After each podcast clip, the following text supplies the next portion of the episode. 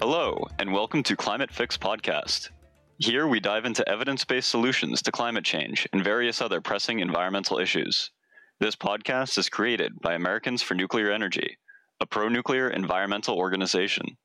We take no money from industry or special interest groups. All donations are from individuals like you, interested in a grassroots scientific movement to solve the world's most pressing scientific problem global climate change. We hope you approach these ideas with humanism and an open mind. Our mission statement is as follows Nuclear energy is safe, cheap, plentiful, clean, and efficient. It has the capability to stop and reverse climate change while addressing the ever growing demand for electricity globally. We strive to educate American citizens about this technology and to dispel misconceptions with facts. We firmly believe that both human civilization and industrialism can easily coexist with a healthy environment.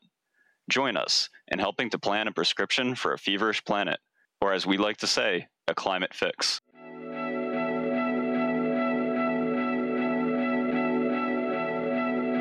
This is your host, Phil Ord.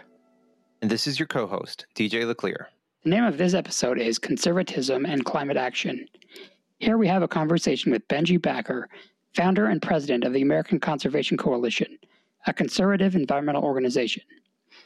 This organization prides itself in correcting the misconception that conservatives don't care about the environment and climate change, and advocates for common sense approaches to environmental issues. We talk about how conservatism and environmental conservation are not mutually exclusive, how climate change is real and needs to be addressed, climate policy and politics, and how the younger generation really wants to work together in solving the carbon emissions problem. We are glad to finally be able to have him on. Here's a little bit about Benji Backer. Benji is an entrepreneur and political activist from Seattle, as well as a recent graduate from the University of Washington. He currently serves on the Wisconsin Conservative Energy Forum's Leadership Council and the board of directors for the Mainstream Republicans of Washington. He previously served as a co chair for Young Americans for Mitt Romney. Benji is probably best known for his work as the president and founder of the American Conservation Coalition. Benji has been awarded the Grist 50, Forbes 30 Under 30, Red Alert 30 Under 30, and Green Biz 30 Under 30. He has contributed to publications such as CNBC, Fox News, The Hill, Washington Examiner, and The Independent. Benji has also spoken at events across the country, including CPAC in 2014 and 2016. In September of 2019, Benji testified to Congress about the threat of climate change alongside three other young climate activists, including Greta Thunberg. Benji grew up in Wisconsin and is an avid Wisconsin sports fan. He spends his free time hiking, skiing, and drinking unsweetened iced tea.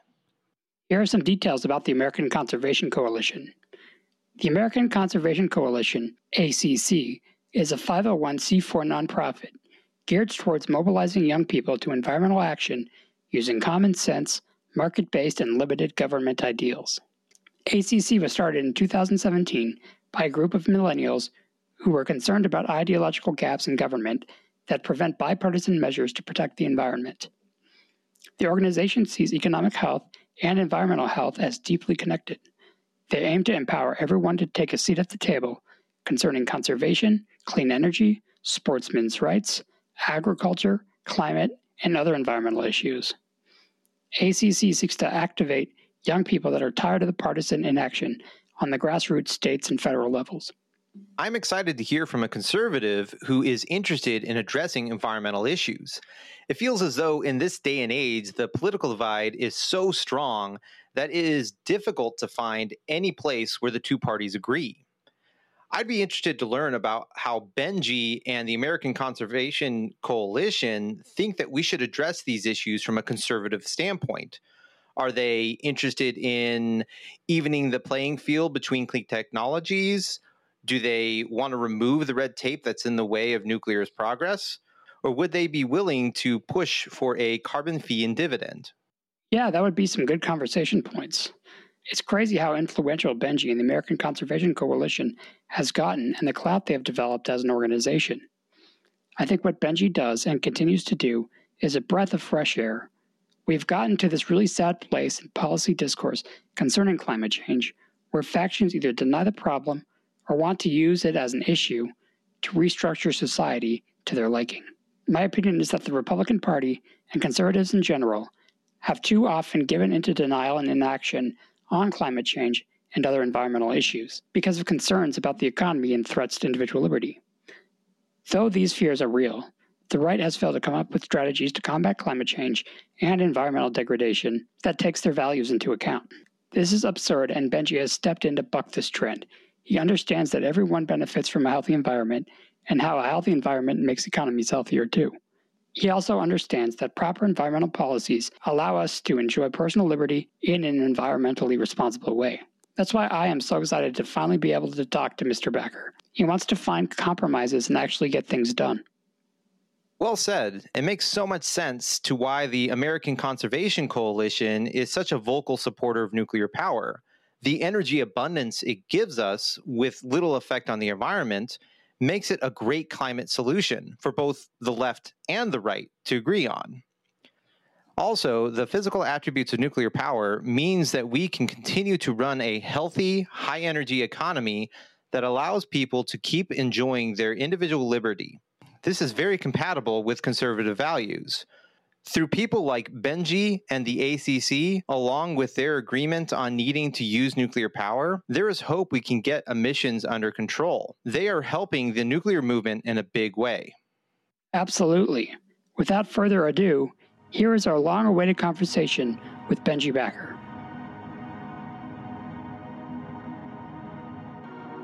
All right, Benji, uh, great to have you on with us.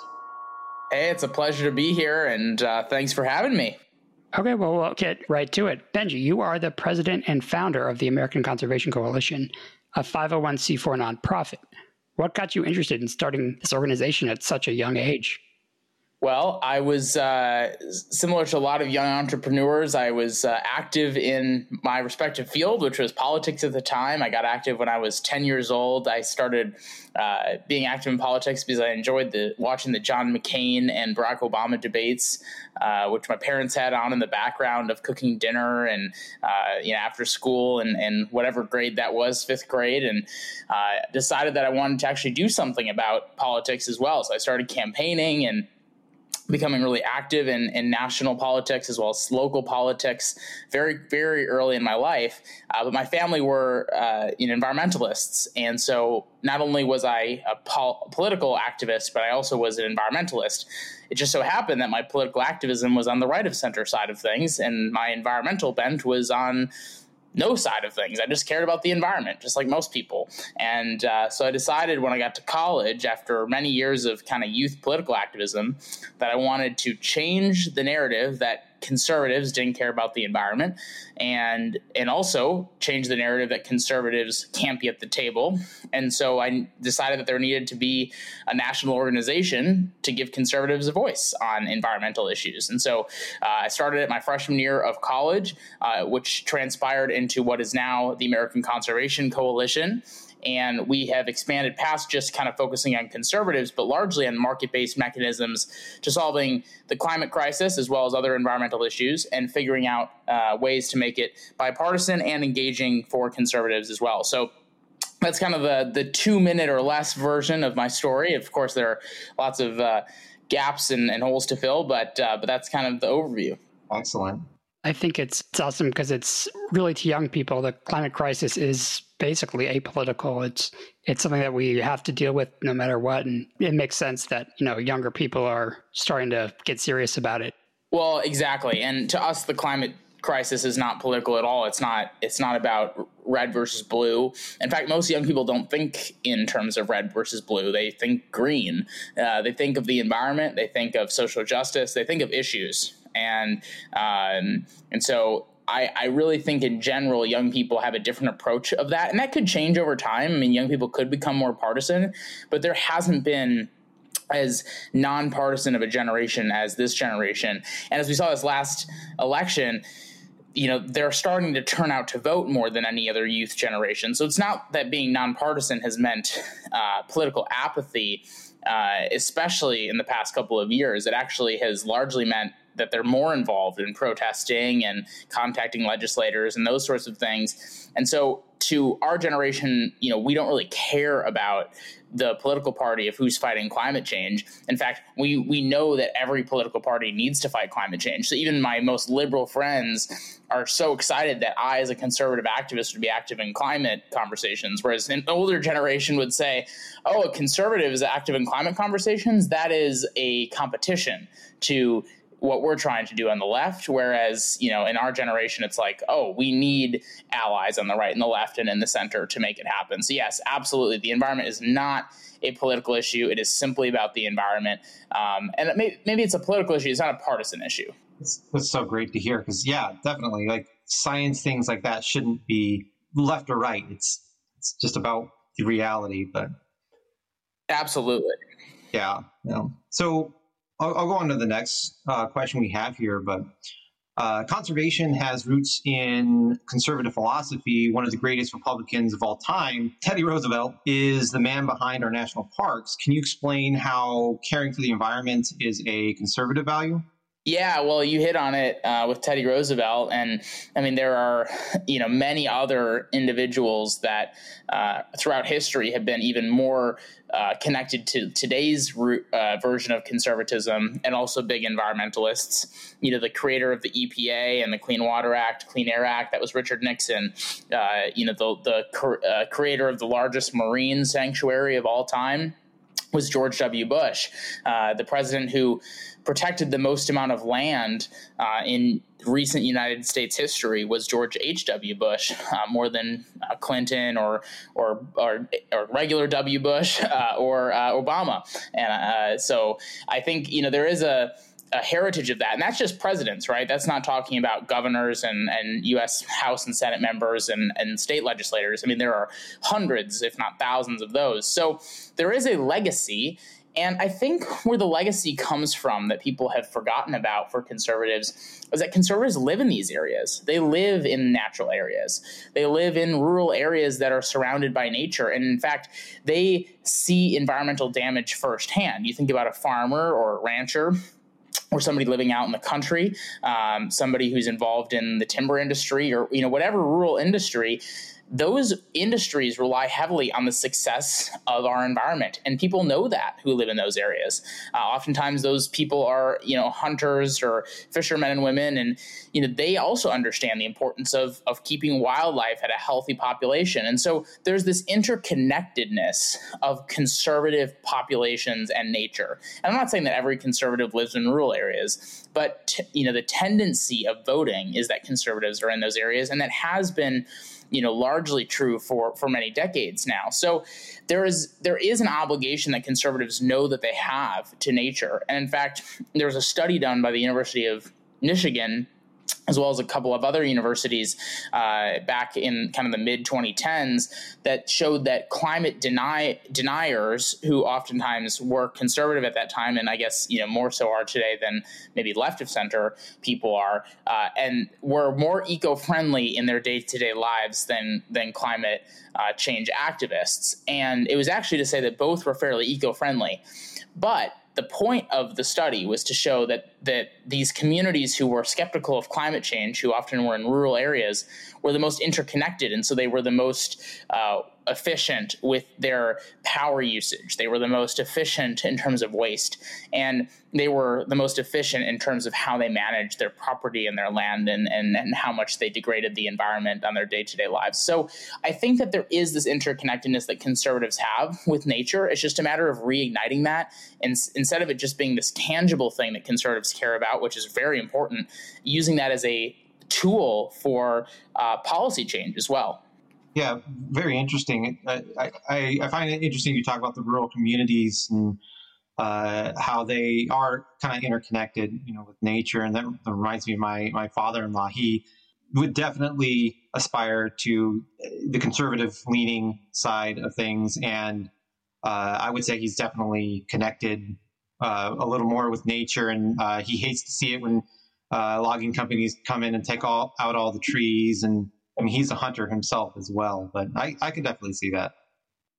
Exactly. And you know that that's a personal story that you have that I'm sure has shaped the way that you care about these issues. And I don't think that that's something that people really realize is how much those stories oftentimes from, you know, conservative leaning people and the way that you probably were introduced to nature at least in some shape or form shaped the way that you care about this issue, which is why you're having this podcast today. And I think that when we look back at history, we need to look back at our own family's heritage and say, you know, maybe we didn't do the best job of protecting our planet in terms of the global scale, but on a you know tangible basis there was a passion for the environment. And maybe there's a way to do both. You know maybe you can be an urban dweller who cares a lot about climate change but also realize that you know these rural communities and these kind of um, you know hands-on environmental experiences also are the reason that a lot of us have shaped our love for the environment and I think that, you know, the name conservative, you're supposed to conserve the current, you know, state state of things. And part of that is conserving, leaving some room for the environment to just be pretty much healthy, you know? Exactly.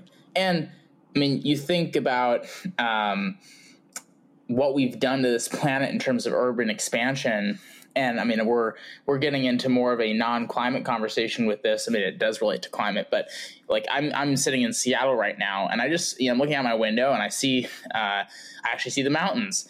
And to think that you know before we were here, this was this was just completely nature. Uh, you know we as urban dwellers have to understand that we have a, a very severe impact on the environment. I mean, we've turned natural areas into metropolises. And our impact on the environment per person is a lot higher than those people living out in the country. And and I think that we have to think about that as a as part of this conversation because right now I think the biggest problem when it comes to climate change and the environment is not the partisan divide, it's actually the urban rural divide, which plays into the partisan divide. But urban people kind of stand on the seventh floor of my apartment building, you know, I can stand up on my seventh floor of my apartment building and say that, you know, oh, people should act differently in a place that I don't live. But I also don't understand what that person is going through in the middle of, you know, Nebraska or Wisconsin where I grew up. You know, there's there is a duty for people who care about these issues in urban areas, which tend which tends to be where the climate change activists are from to try to engage urban or sorry sorry engage rural areas because they've been so left out of this conversation and because all, all the policies are solely centered on kind of what is best for urban populations of course rural populations don't want to engage on climate change. You know that's uh, you know kind of a given. If if if every policy around an issue climate change is kind of antithetical to your own livelihood which is kind of what people in rural areas think it's going to be hard to solve this crisis that we have. And I think we've got to bridge that divide. And I'm not blaming urban people for these problems solely. I, it's obviously a shared problem that we all face together. And, and I really think rural communities could do a better job of standing up on these issues. But we as urban dwellers, and I, I don't know where you two both reside, but as speaking for myself here, uh, you know, got, we have to reach out and do a better job of, of engaging those communities. So moving on, unfortunately, and you've kind of touched on this a little bit before, but many people view Republicans and conservatives as the political side that denies the science of climate change, given some documented rhetoric voiced by certain politicians. What do you think led to such a state of affairs, and how is ACC trying to flip that script? Yeah, really good question. Well, first of all, I think not enough people have been asking that about why we got into the position that we are because I think with most most problems throughout history, it's important to ask why we are where we are to figure out the solution. And for for us as an organization, we've realized that why we are where we are is because conservatives haven't liked the policy solutions that have been given with climate change, uh, and you look back at history, conservatives have been willing to engage on these issues, uh, especially in the 80s and 90s. And when this conversation was starting to get get kicked off the ground, you know, the Sierra Clubs of the world and, and other organizations worked with Republicans and Democrats on, you know, policies to lower pollution. So this wasn't always a partisan conversation, even climate change. I'm not just talking about the environment. So, but then in the early 2000s, the the left of center political folks decided to make this a top issue, which was you know important in terms of making it a top issue nationally. But when Al Gore and others came up with their policy solutions, they were fairly antithetical to conservative values. And so conservatives backed away. Instead of leaning in to the conversation and suggesting their own policy solutions, they backed off. And then instead of you know having reasonable voices on the right dominate the conversation. You had the the the unreasonable radicals you know bring snowballs to the senate floor and say climate change isn't real because i have a snowball in my hand. So i mean that sort of thing yeah. has now perpetuated itself over over two decades and that has really reshaped the way that people think about climate change and the reason why they think it's partisan. But I think the the way the reason why that all matters is because it shows that conservatives can be part of this conversation again. It's just a matter of a breaking down the barrier of uh, this being a partisan conversation, and b giving conservatives a reason to engage, which is giving them policy solutions that they can at least be open to. Um, conservatives love nuclear energy. They love anything that is powerful, that is American made, that is economically sound, that is uh, innovative, that is market driven, uh, that enhances uh, the economy just in general. So there are ways to do that. Uh, I, I, mentioned nuclear. Uh, there's obviously you know tons of new technology around things like carbon capture and um, you know even just solar and wind or you know we could rattle off a bunch of different things that have happened over the past 20 years that are you know not antithetical to conservative values but we have to make that known for people who might have been previously skeptical when you say antithetical to conservative values i think a lot of that has to do with the economic practicality of some of the solutions that are brought exactly. about and i think you know, I, I think when people are just, oh, we're gonna we're gonna use less energy, they're like, well, that doesn't work in an economy. So we need, right. you know, yeah. It's a, a conservative approach would be like, well, we can't just sacrifice the economy because that's, you know, that's not something we can do ethically. They then would probably, you know, a more compatible view would be, you know, we just need to use science and technology to get out of it.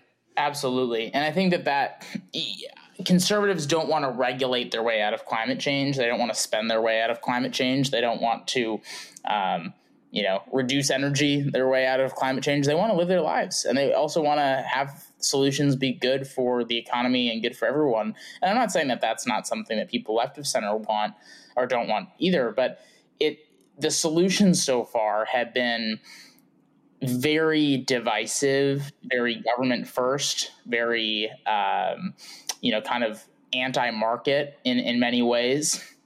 And for conservatives that are low taxes and you know limited government, that that's not going to fly. Well, I would say the word draconian, like we're all going to have to sacrifice. Well, that means that people have to have to give up some of their freedoms, and that's not what a conservative w- would be okay with. Right. People don't want to give up their freedoms to solve a global problem that already seems very difficult to solve for a lot of people. People don't want to give up their freedoms when they feel like there might be another uh, option. And on climate change, there is another option than giving up your freedom uh, to solve the, the problem. And and I think it's a reframing of the issue from being this kind of alarmist, hopeless, um, you know, utopian future at the same time to one of excitement and innovation and driving down emissions while also not impacting people's lives in a negative way. Uh, and you're not going to convince people who are worried about putting food on the table that they should stop driving their car. And that sort of approach just will never work. And so that's why we haven't had progress too. I, I, I just I, I love this conversation that we're having and I, I wish that this is this is how uh, politicians argued about environmental issues, wh- whether or rather than you know it just doesn't exist type of thing. I think uh, it would be so much better if we could argue about the specifics on how we would do things. But um, and I even see myself. I, I don't see myself ex- as exactly uh, conservative. I definitely see myself very radically center, but um, I, I, definitely agree with you on a lot of the things you're saying about.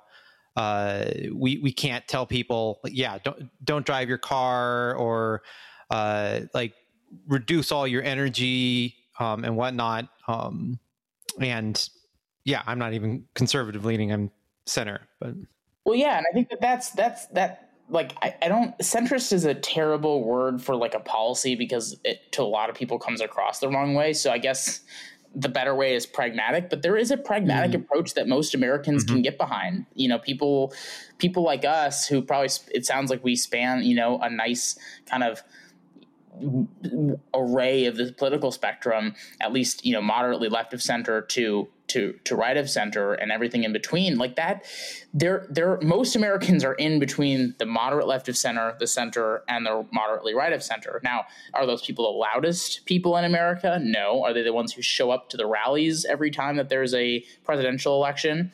No. But they are the the hardworking americans who tend to kind of just put their head down, work, you know, take care of their families and, you know, do normal life activities outside of politics they can get behind these sorts of solutions. And we just need to make sure that those folks also start speaking up a little bit more on, in terms of policy because we can all agree that we shouldn't be telling people what to do to solve climate change that we should innovate our way and you know really find a economically sound way to solve this but until we have more voices who are willing to maybe step out of their comfort zone who represent the vast majority of americans you know, we won't be able to get that. But I agree. I mean, I think most people can agree with a pragmatic approach on climate change. We just have to get there. Definitely. We need more radically moderate people. and the ACC is doing a great job trying to push back on the fact that conservatives don't care about climate change. So, well, I really appreciate that, and I think you know the the point that you were trying to make too uh, about radical moderate. Uh, you know, or uh, we need we need a lot of moderation. You know, I, I, what I say is we need some radical centrism. Uh, yeah. We need radical centrism Absolutely. in the fact that we need pragmatic policy in a radical way. So that means doing things quickly. That means starting to move. That means getting people active. That means kind of taking the same approaches that maybe the bases of the far left and the far right use to get things done, um, and using that for common sense solutions in the middle.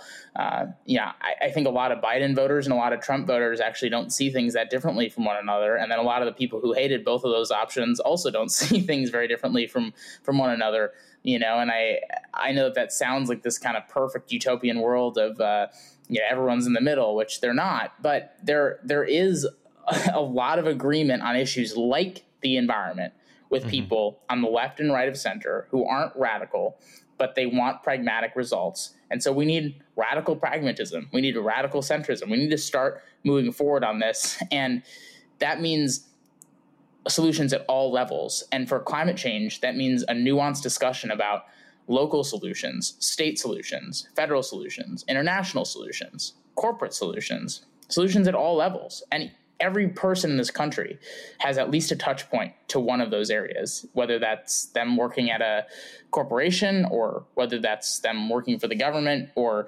whether or not they can uh, vote with their dollars or vote with their votes. Everyone has a touch point to each one of the different layers of this conversation.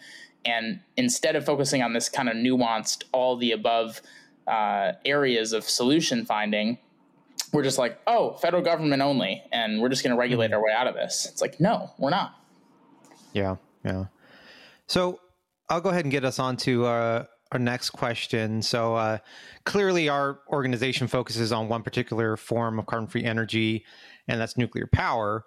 From what we've seen, the majority of people on the political right are very supportive of nuclear power, and you've mentioned that yourself uh, while folks on the political left still have some reservations. Why do you think this is the case, and what can be done to make support for nuclear power more bipartisan? Well, this will be my only partisan jab of of the day. Hopefully, uh, I try not to be super partisan in the way that I talk, but the fact that the Democratic Party and the left of center has opposed nuclear energy shows that they a aren't taking climate change seriously, and b their climate change plans are a joke. and I say that because there is no future of fighting climate change without nuclear energy, and you cannot take climate change seriously without taking nuclear energy seriously. And that doesn't mean that there shouldn't be, you know, questions about, um, you know, how to best move forward with it, or its pricing, or its efficacy, or its safety. Yeah. Like we, of course, every every energy uh, and every solution to climate change has trade offs and things that needs need to improve, and all those different things.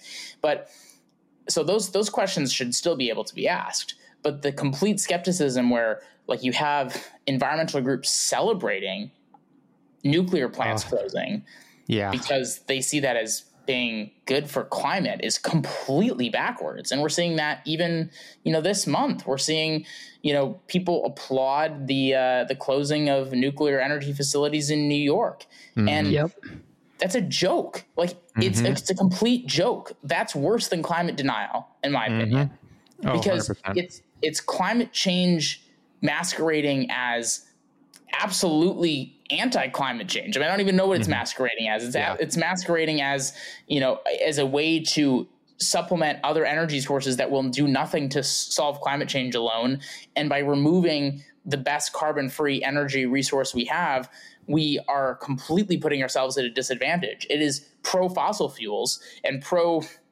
pro climate change uh, to be against nuclear energy. So. Mm-hmm.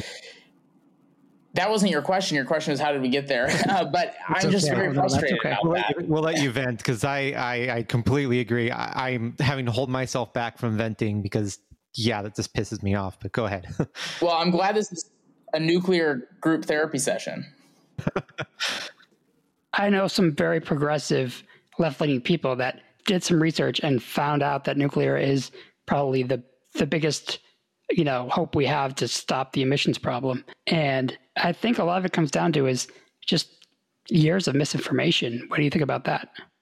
Absolutely, it's years of misinformation, and it is uh, using a couple of unrelated examples of, of nuclear energy uh, as a scapegoat uh, for or, or, as a reason not to support nuclear energy. I mean, when people think of nuclear energy, instead of thinking about the world's cleanest, safest, most reliable form of energy, they think of uh, you know a couple of crazy disasters throughout history that don't deserve any more airtime when it comes to this issue. And you know, we have the science and the data and the practical real life experience to know that nuclear is the safest, most realistic, but yet the misinformation is still out there.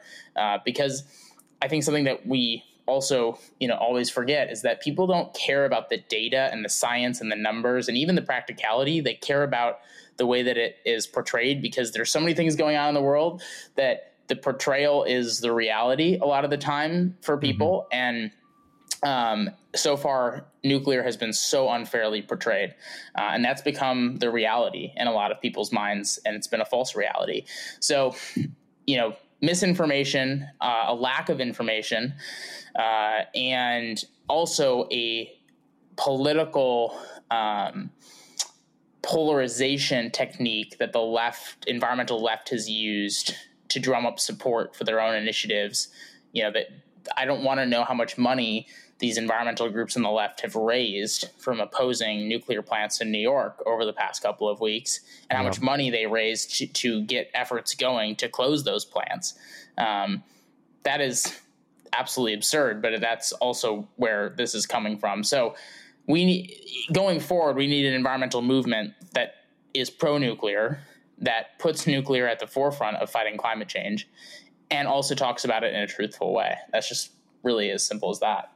Yeah, I couldn't couldn't agree more. And I think the public perception is starting to change. The the correct information is starting to get out there, and I think that that once more people on the left learn about the, uh, in my opinion, the wonder of nuclear power, I think it will be what unites both sides to climate action. That's just my opinion. Absolutely, and we have we have a potential for young people to see the benefit of nuclear energy.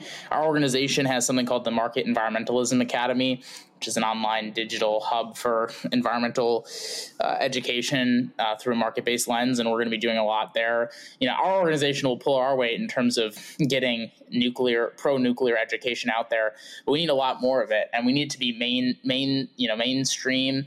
And we need politicians to start talking about it. I mean, I was glad to see the Democratic Party start to shift last year on their stance on nuclear energy. Yep, you know, I'm, yep. I'm not a Democrat, but I think that it's great for the environment and great for nuclear energy to see that. You know, you have Cory Booker going on record saying yeah. that he's pro-nuclear after being anti-nuclear.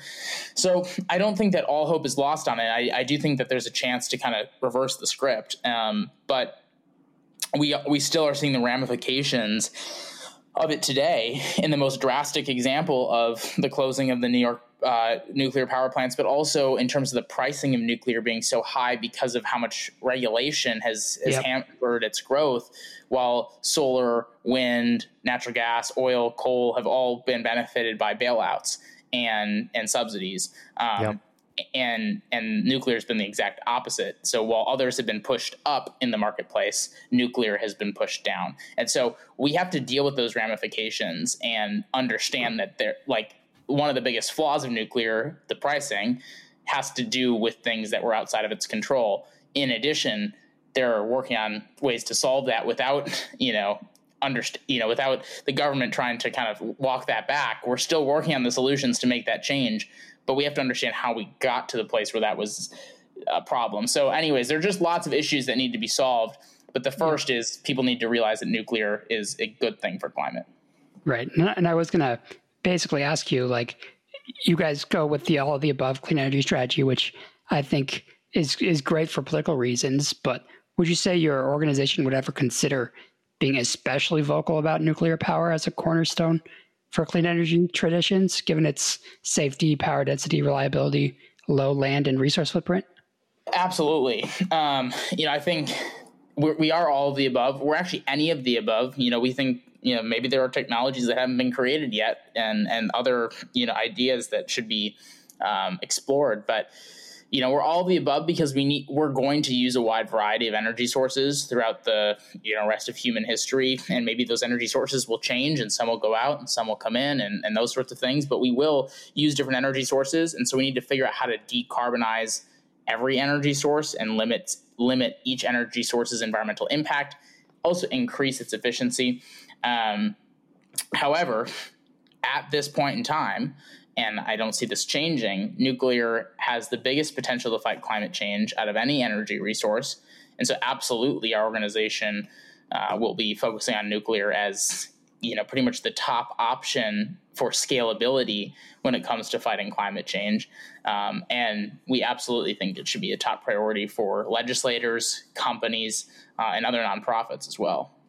That's that's great to hear because I think sometimes nuclear is taking a back seat, and I think we need to get to a point where nuclear is one of the top contenders. You know, as appreciated, if not more appreciated, than wind and solar, in my opinion. But well, yeah, I mean, solar and wind are, are cool, but have you heard of nuclear? I mean, that's what that's what uh that, that's what I would tell my my friends who really care about this. I mean, mm-hmm. be as pro solar and nuclear as you, or sorry, pro solar and wind as you want, but nuclear energy is is the future, and you can have solar and wind in a in a nuclear nuclear future. Um, but that doesn't mean at this point in the game, solar and wind cannot solve climate change. Uh, they are intermittent energy sources that cannot power communities at scale, and so that doesn't mean that we should just phase out solar and wind or stop trying to develop more technology around it. Absolutely the opposite. But nuclear is our answer.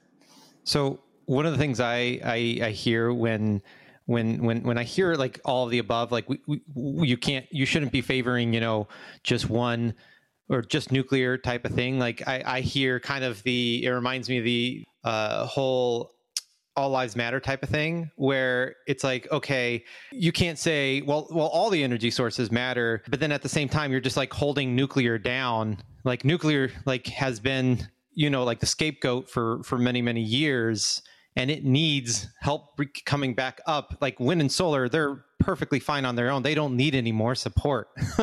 like you don't need to go out and advocate for wind and solar. It's already on, on its own path. You like nuclear really needs a lot of advocacy right now. Um, that that's what I think of when I when I see. Well, no, you just should be all of all of the above. You shouldn't ever uh, focus on just one. But well, that's a really good point and a totally fair point. I think you know where we're coming from on that is we feel like you know, and as somebody who's toured the country to, to kind of see what different communities use for energy and the different ways that they're fighting climate change, I just know, you know, with the way that our world operates and the reliance that we have on fossil fuels currently, as well as the increasing industries of solar and wind and hydro and other, you know, exciting, um, you know, opportunities around energy, that we need to continue innovating and creating new technology to lower the environmental impact on each one because we are going to continue using each one. And if we're going to continue scaling renewables, which is what a lot of people in this country want, and I and I also think that there is a need for that, we need to figure out better battery technology. We need to figure out better efficiency we need to figure out how to better mine for the materials uh, to create those, uh, you know, wind turbines and uh, you know solar panels. And so, when we mean all the above, it's not saying that different energy sources don't need different things. I mean, nuclear might need the most help, might need the most uh, investment, uh, might need the most private sector and public sector involvement. Uh, but you know, when we when we say all the above, you know, we feel like there is a really big need for all energy sources to continue getting better.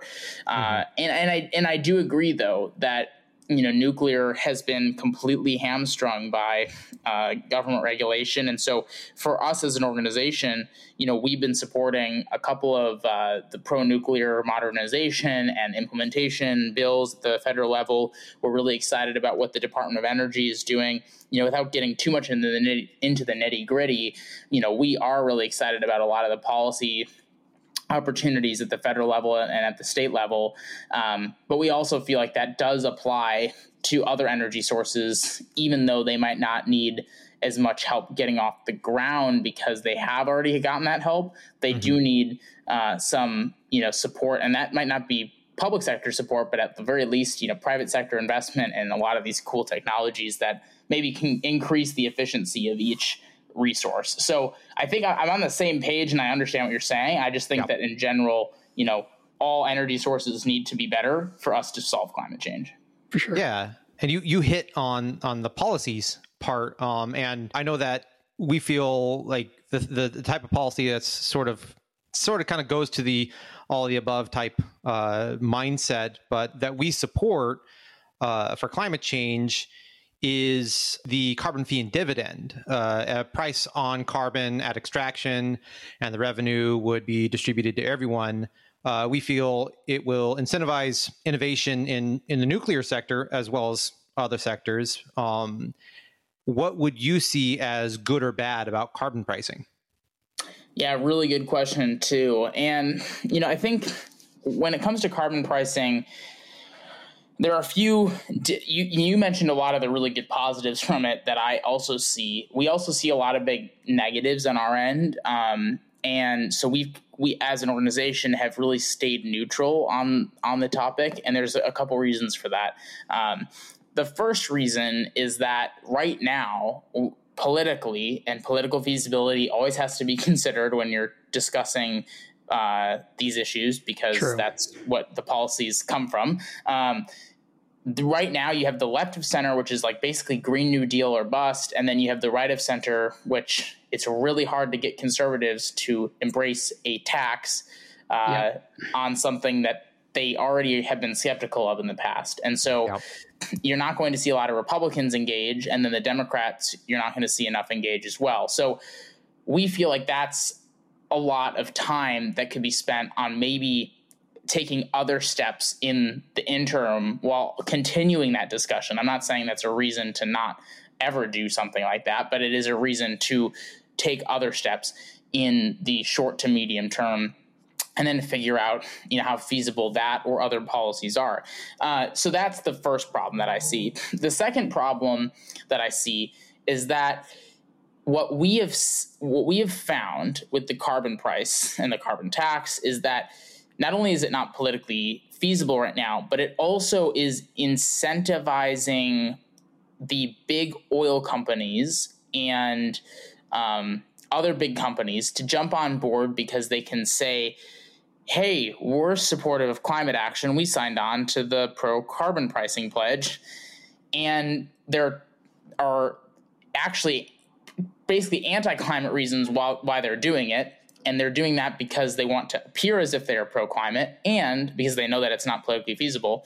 And they also are doing it because it pushes out lower to mid level competitors who can't afford that price mm. on carbon, while BP True. and others can.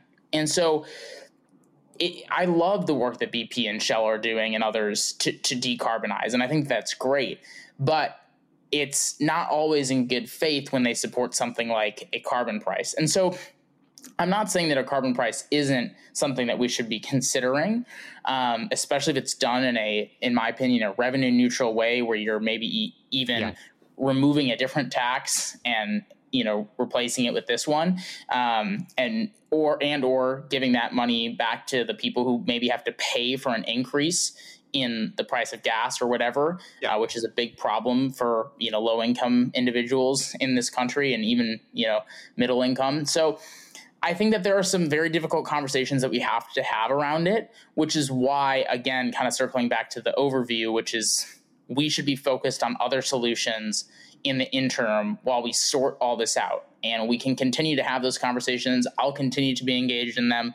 You know, we can always talk it through, um, you know, with uh, on shows like this and things like that. But I think in general, those are the reasons why we've kind of stayed out of it for now. That's fair. That, that totally understandable. It's just a hypothetical policy plan that exactly that I think in the nuclear advocacy sector we do not want to fall into the trap of oh only our source of energy should get attention. You know, like because that's like that's being you know not consistent with your values. Like we want nuclear to win on merit, not because it's it's it has to be helped along, but the only way it could compete on merit is if there's some sort of level playing field. So that's kind of that's kind of why like that's kind of why we support it. That that makes a lot of sense. And you know, I I live in Washington State now and have for five years, and I've seen a carbon price you know fail numerous yeah. times at the state level. Um, at all different kind of approaches from the big government approach to it to the limited government approach to it. Um, and so I, I, do think that it's a really important conversation to have. I've previously been in as an individual supportive of a carbon tax so i'm not you know opposed to having that conversation at all. Uh, i think that it's a very important conversation to have. I think it's one that our organization hopefully will have to face at some point whether or not we um, you know want to weigh in because it's looking like something that could either move or not move you know, and I think there's an opportunity for that for that policy to be one that could could could be a major win. But I also think one of the biggest problems that that policy has is people see that as kind of a one size fits all, similar to the Green New Deal, where it's basically carbon price or bust. And um, yeah. and even if a carbon price passed, it wouldn't you know it wouldn't be something that would be transferable to other countries. It wouldn't uh, do yeah, enough towards natural solutions and um, you know fighting climate change through those types of issues through infrastructural improvements. And so i think there, there are tons of p- problems with just focusing on the carbon price which is something that i know you you both don't do but a lot of others do. And i think um, anyways i'm venting again but that's kind of another problem that i see with it. Yeah i mean these are just talking about solutions policy solutions in general. Like we just don't have enough of that. It's either either my way or the highway, kind of along that thread. People people know you from your may know you from your testimony to Congress alongside very high profile youth climate activists, including Greta Thunberg. Do you think young people from various political persuasions will be more likely to agree on climate change mitigation efforts than the current political order? Yeah, absolutely. Uh, you know that was a that was a really immense honor to testify alongside those folks, and you know I think Greta Thunberg and Jamie Margolin and Vic Barrett, the other panelists there, you know, we very much see differently in terms of the policy and the approach, but we agree on it being a problem. And so, like Jamie Margolin, who I probably disagree with 9.5 times out of 10, um, if not more, can still get on different debates and conversations seemingly every month uh, and then end as friends. And I think that's the difference of this political discourse amongst young people is that not everyone's like this, but most people can agree to disagree at the end of the day, become friends, shake hands, you know, in a pre-COVID and hopefully post-COVID era. Um, and uh, yeah, I, I absolutely think so. It's just my hope is that this generation that is currently sick of the partisanship doesn't fall into those same traps. Um, so if we can if we can stay out of that as we have been so far, I think we're in good good hands. Absolutely, sure. yeah. So you got something, Phil? Uh, you know, I I think the days of just denying the problem and the days of saying only this one solution will work. I think I think that will eventually fade away. I hope so. But sometimes I feel like we're just at each other's throats too much, and you know, I'm thinking things like social media are actually making things worse sometimes, even though we're getting the word out there. So I don't know what you guys think about that.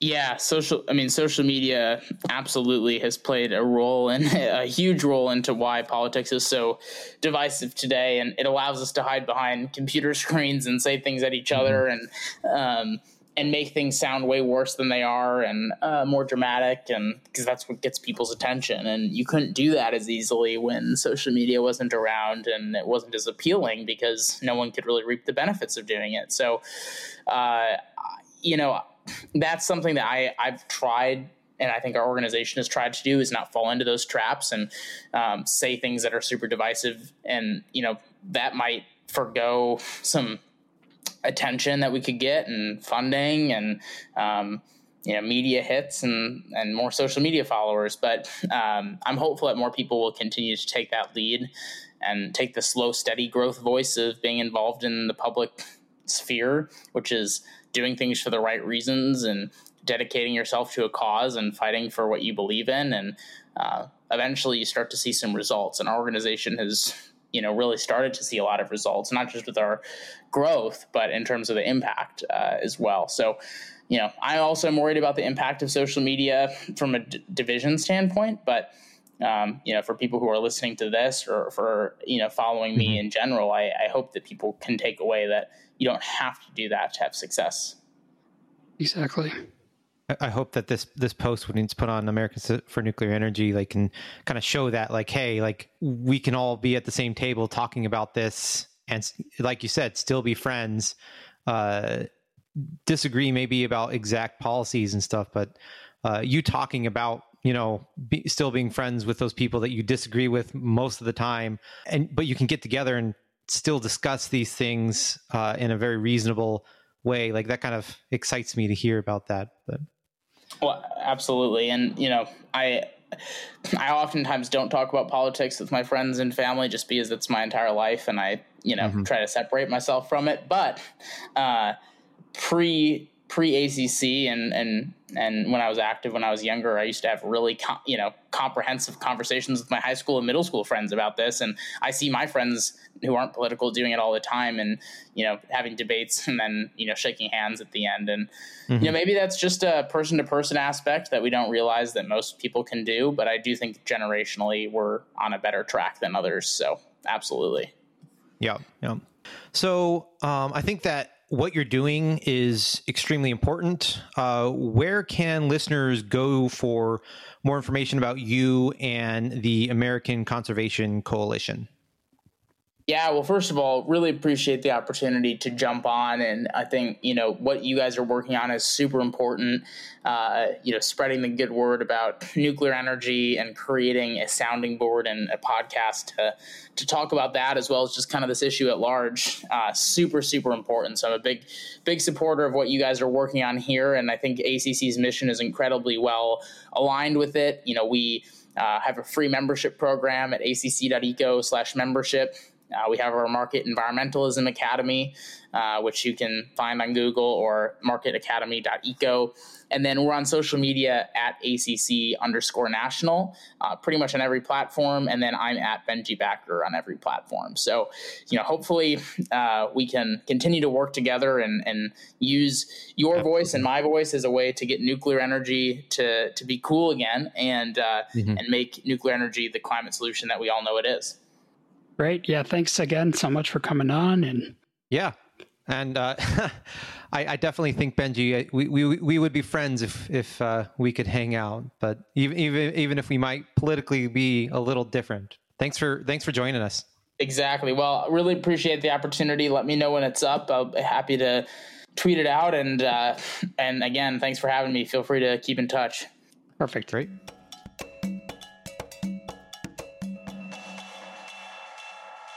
That was a really productive conversation with Benji.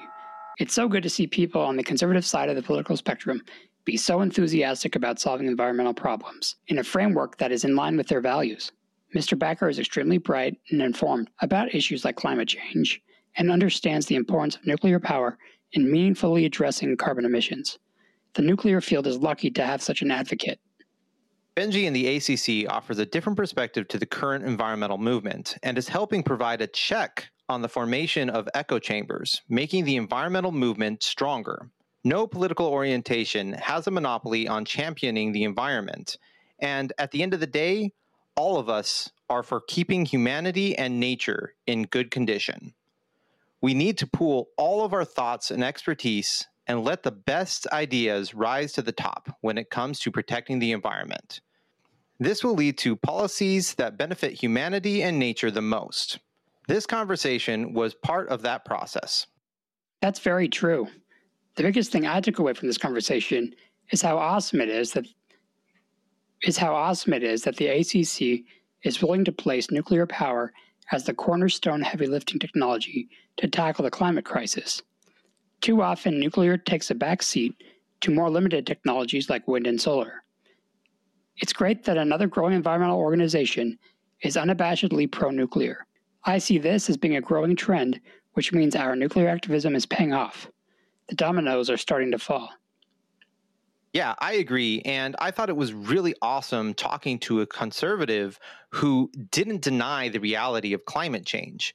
Although we likely didn't agree perfectly on our political leanings, I think that if you put Benji and I in the same room and told us to come up with how to solve issues related to going carbon free, we would easily be able to come up with a constructive plan.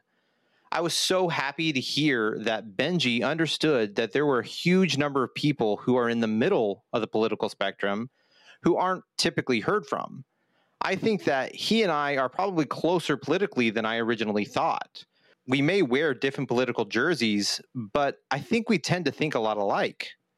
Hopefully, ACC can capture more of the rational folks in the middle to move forward progress in going carbon neutral, especially when it comes to nuclear power. Absolutely. We think the work Benji and the American Conservation Coalition does is very important and extremely refreshing, especially as a conservative organization that does not downplay the threat of climate change. We wish them the best and really want to see them grow. For sure. We want to thank Benji Backer for talking with us today. This has been Conservatism and Climate Action. Thanks for tuning in. If you like what you heard and want more content, you can support Americans for Nuclear Energy's Climate Fix podcast on a per episode basis with Patreon. Link in the description. To support Americans for Nuclear Energy and our general mission, visit our website at www.americansfornuclearenergy.org. All words. Again, that's www.americansfornuclearenergy.org. We have a link to donate with PayPal under the Mobilize page. You can also purchase some Americans for Nuclear Energy swag under our store page. This will really help us pay for the little things, especially online service fees, to keep our organization running. You can follow us on Facebook, Twitter, Instagram, Tumblr, and YouTube. Lastly, we really want your feedback.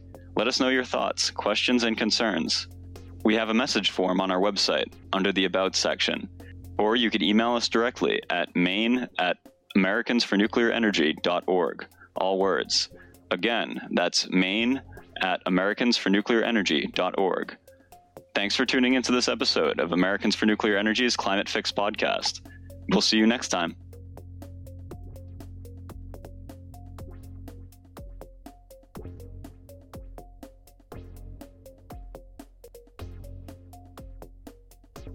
Edited and produced by Jonna Adams.